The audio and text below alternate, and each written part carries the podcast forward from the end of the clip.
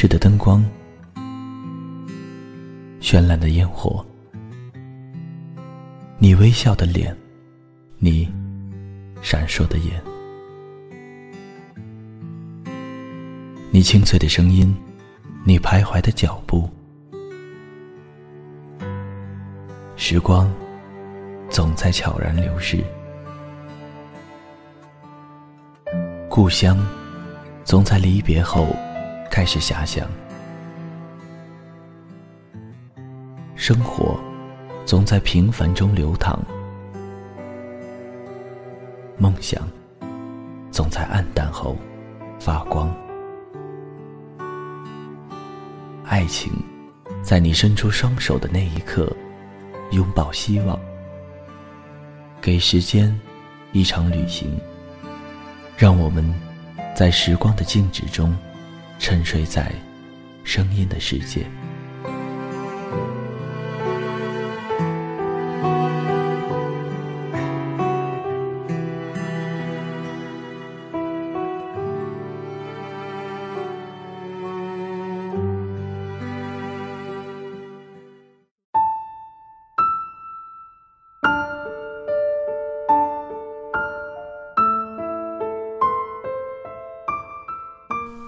你已经把曾经深深爱你的人从记事本里划掉了吧？你已经被自己深深爱着的人从记事本里划掉了吧？你已经在很多个记事本里被划掉了吧？你已经把划掉的名字回想过很多次了吧？在这个漆黑的夜。很多人的愿望是在心里下一场刀子雨，把赖在里边不走的人剁为肉泥。嗨，大家好，这里是励志 FM 二一三九五，给时间一场旅行，我是青藤顺。本期节目要分享给大家的文章是《青春里神一样的少年》。在几十个亲戚的沉默里，胖胖黑黑的小山。三步并作两步，牵着独眼龙新娘走进新房。太阳落山，没有路灯，农房里拉出几根电线，十几只幽暗的灯泡散发着橘红色的光。小学是拉帮结派的发源地，一切东西都要占，比如乒乓球桌。下课铃一响，谁先冲到桌子旁，就代表谁占了桌。谁能加入进来打球，都要听他的话。他让谁打，谁才能加入。一开始个头小、速度快的人很是风光，几乎每个课间休息都是霸主。直到小山转学过来，才终止了这一条江湖规矩。因为无论谁站到，都必须把控制权交给他。长大后，我才明白。这就是所谓的威信。当时，老师给我起了个外号，叫“大便也要离三尺”。由此可见，我基本没有威信，连亲和力都不存在。本来我还能仗着坐前排，偶尔占几次乒乓球桌。当大佬小山出现后，就断绝了我打乒乓球的机会。我只有两个选择：一。宣誓效忠，委身为小山的马仔；二，也成立帮派，与之对抗。我为此挣扎良久，其实我也身怀背景。班长是成绩最好、长得最好看的玛丽，威信仅次于小山。他莫名其妙每日对我示好，带点饼干、话梅啥的给我，而且我是午睡时间唯一可以翻出小人书。而不被他记名的人，但我讨厌他的马尾辫。他坐在我前边，一长条辫子晃来晃去，搞得我经常忍不住爆发出想放火烧个干净的欲望。日复一日，我永远被排挤在乒乓球桌外围，怨气逐渐要冲垮我的大脑。我做了个出乎大家意料的决定，我介绍玛丽给小山认识。说这个姑娘不错，要不你们谈朋友？小山大喜，这个下流的举动获得了小山无比牢固的友谊。问题是，我失去了午睡时间翻小人书不被记名字的特权。小山宣布，从此我就是副帮主，和他同样具备挑选打球人的资格。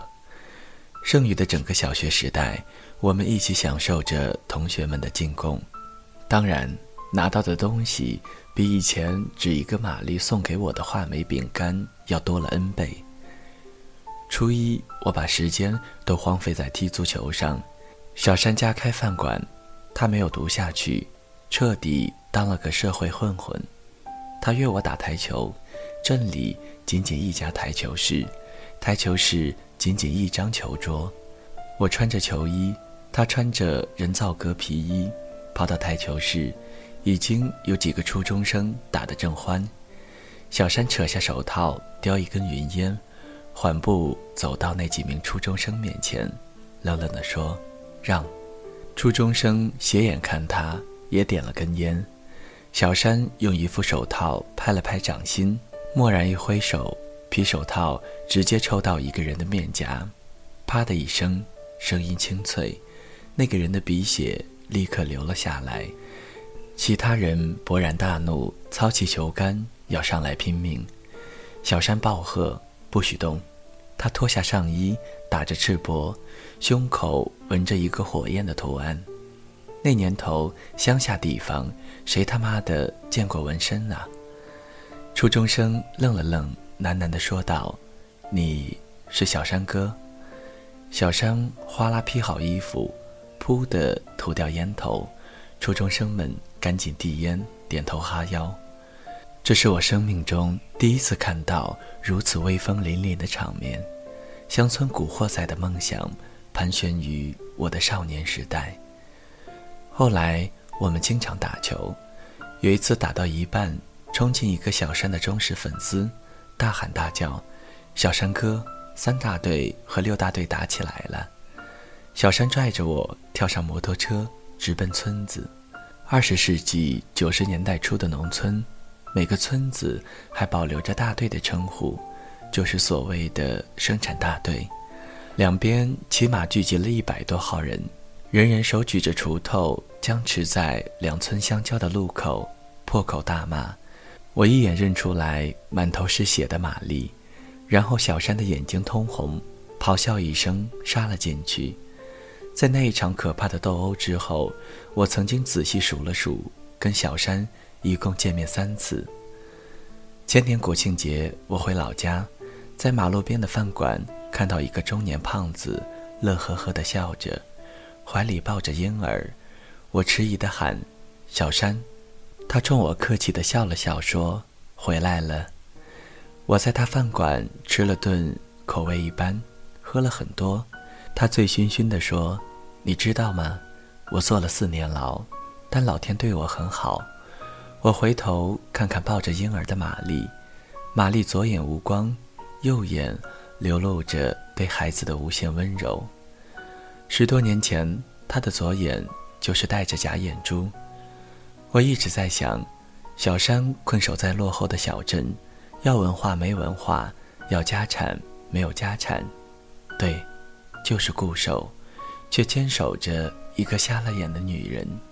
而飞出去的兄弟们，如今离了几骚的友，浑浑噩噩的友，究竟谁对这世界更负责一些？回到初中年代那场斗殴的现场。在三大队村长的咆哮声里，他喊得最多的词语就是强奸。我完全不明白什么叫强奸。听旁人议论，六大队一个混子强奸了三大队的一个村姑，因此双方聚众火拼，却因为初中生年纪的小山改变了局面。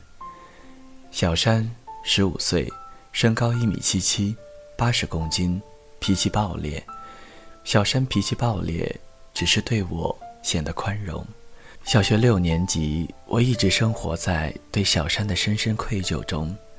开学文艺汇演，欢度国庆，我们排了一个小品，按照《梁祝》的故事，在老师的指导下拼凑了简易的剧情。小山虽然又高又胖，但身为帮主，自然的担负男一号梁山伯。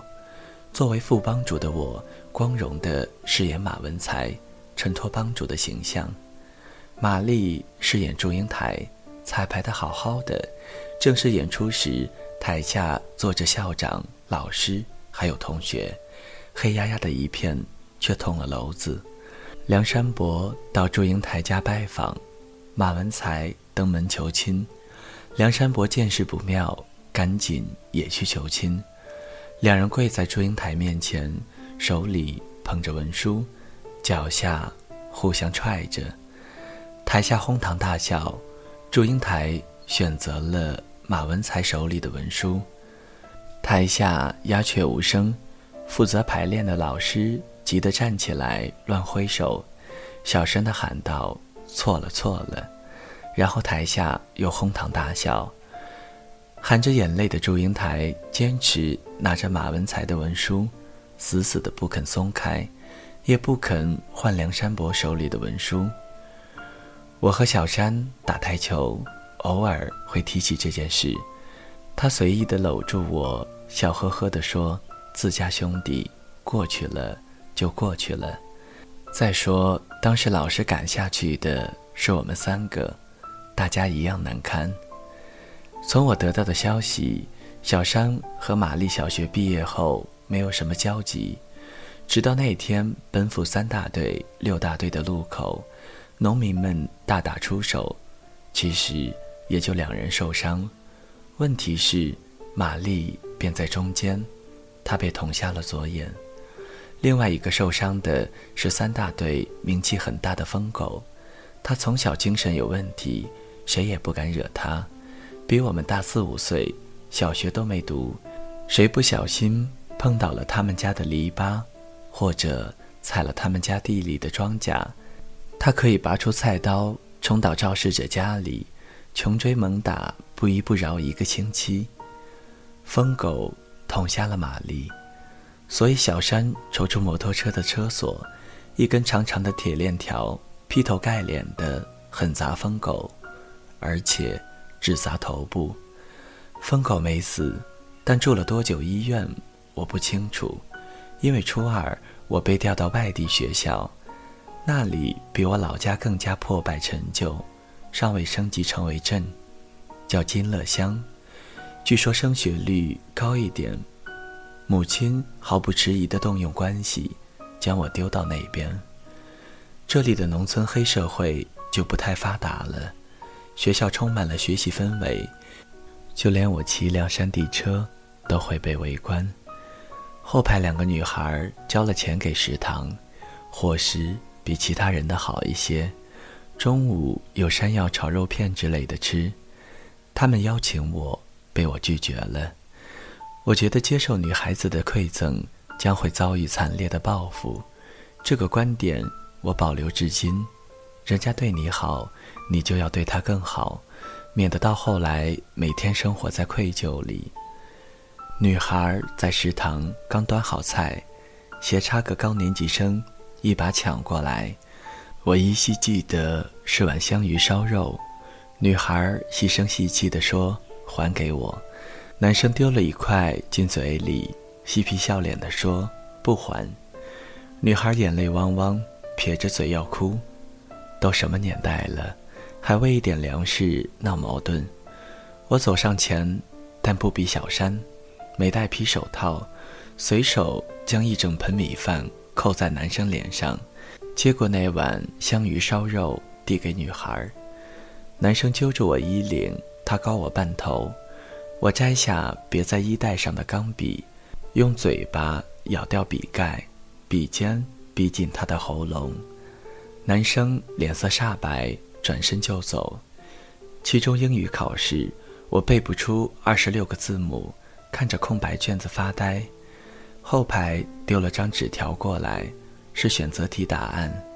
这是我历史悠久的作弊生涯的开端，而且这开端就极度不成功，因为刚抄一半，监考老师跑进，手一摊让我交出来。我瞥他一眼，缓缓地放进嘴巴，努力咽了下去。监考老师勃然大怒，颤抖着手指着我说：“零分，我会告诉校长，你等着回去重读初一吧。”后排女生颤抖着站起来，小声说：“老师，他没有作弊，那是我写给他的情书。我经历过许多次怦然心动，这算一次。可惜如今我连他的名字也记不起来，因为没几天我又转学了，调到母亲自己当校长的初中，和张平同桌，然后花半学期学完前两年的课程。”后面迎头赶上，居然考取了全市最好的高中。那所高中离老家二十公里，我寄宿在姨妈家里，中间瞒着家人请假，骑自行车回老家，参加了一场毕生难忘的婚礼——小山和玛丽的婚礼。农村人结婚，问村里其他人家借来桌子、凳子，还有碗筷，开辟一块收割掉庄稼的田地。请些老厨子烧一大堆菜肴，乡里乡亲谁来了便立刻落座，乐队敲锣打鼓吹唢呐。小山家应该是掏出了很多积蓄，因为一大块田地上摆了起码四十桌，但空荡荡的，只做了十桌不到。大批大批熬好炖好的菜摆在长条桌上，却端不出去。小山的姑妈抹着眼泪跟我说：“她把疯狗打成残疾，连夜逃跑，整整三年多，家里联系不到她。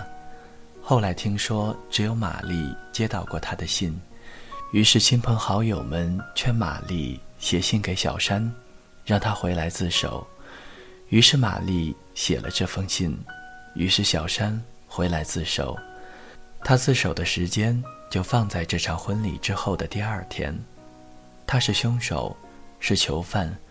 淳朴的农村人胆小而思想简单，他们不想趟浑水，因为不吉利。这个喜宴在他们眼中充满了污浊和晦气。在几十个亲戚的沉默里，胖胖黑黑的小山穿着灰扑扑的西装，满脸喜气地放起爆竹。新娘接来了。一辆面包车停在田边，在几十个亲戚的沉默里，胖胖黑黑的小山三步并作两步，牵着独眼龙新娘走进新房。太阳落山，没有路灯，农房里拉出几根电线，十几只幽暗的灯泡散发着橘红色的灯光。在窃窃私语的几桌人中，我猛地擦擦眼泪，提着两瓶啤酒。冲进新房，一瓶交给他，互相碰碰，然后干掉。小山对我笑笑，我无法明白这个笑容里包含的情绪：苍白、喜悦、悲伤、愤怒，还有一丝淡淡的满足、解脱。我只能砸掉酒瓶，骑上车，才二十公里回学校。小山的女儿起名小丽。前年我们在他家饭馆吃饭，女儿两岁，他一九九七年坐牢，二零零一年出狱，家里的饭馆早已变卖，赔偿给了疯狗家。小山一出狱，看到家里基本没有经济收入，三间平房租出去，父母和玛丽挤在一间小破屋子里，他喝了几天酒，同玛丽离婚。借了点钱留给父母，自己坐火车去天津闯荡，中间路过南京，我请他吃饭，他打着赤膊，胸口一朵火焰纹身，大口喝着二锅头，有一搭没一搭的聊着。我问：“你去天津有什么打算？”他说：“跑运输，起码把饭店给赎回来。”我问：“那玛丽呢？”他说。我亏欠她，现在还不了她。不管她嫁给谁，等我回到老家，一定给她一笔钱。男人什么都不能欠，当然，更不能欠女人。我已经欠了好几个女人，没有资格说话。狠狠喝了半瓶，他把喝空的酒瓶砸到地上，拎起破旧的包说：“不用送。”扬长而去。然后九年不见。由于我家搬到市里，所以回去就很少到老家。直到这个国庆，我去走亲戚，路过那家饭店，发现他又属于小山了。我与他们再次相遇，玛丽一直没有嫁人，和小山2007年复婚，2010年小丽两岁。想来想去，我只是陪伴他们的一颗暗淡无光的心，无法照明。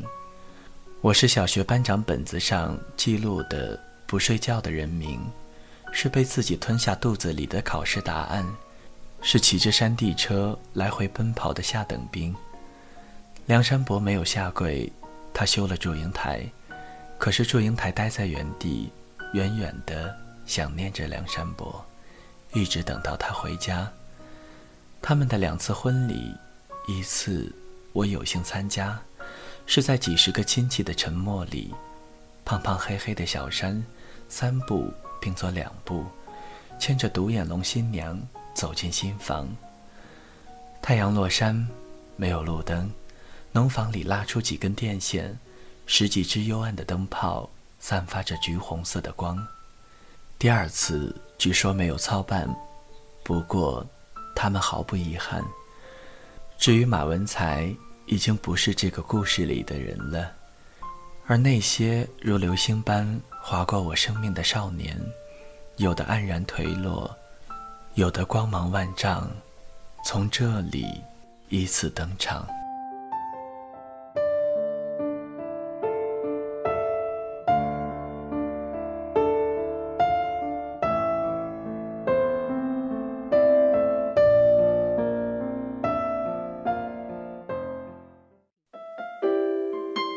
谁的声音清唱婉转流年？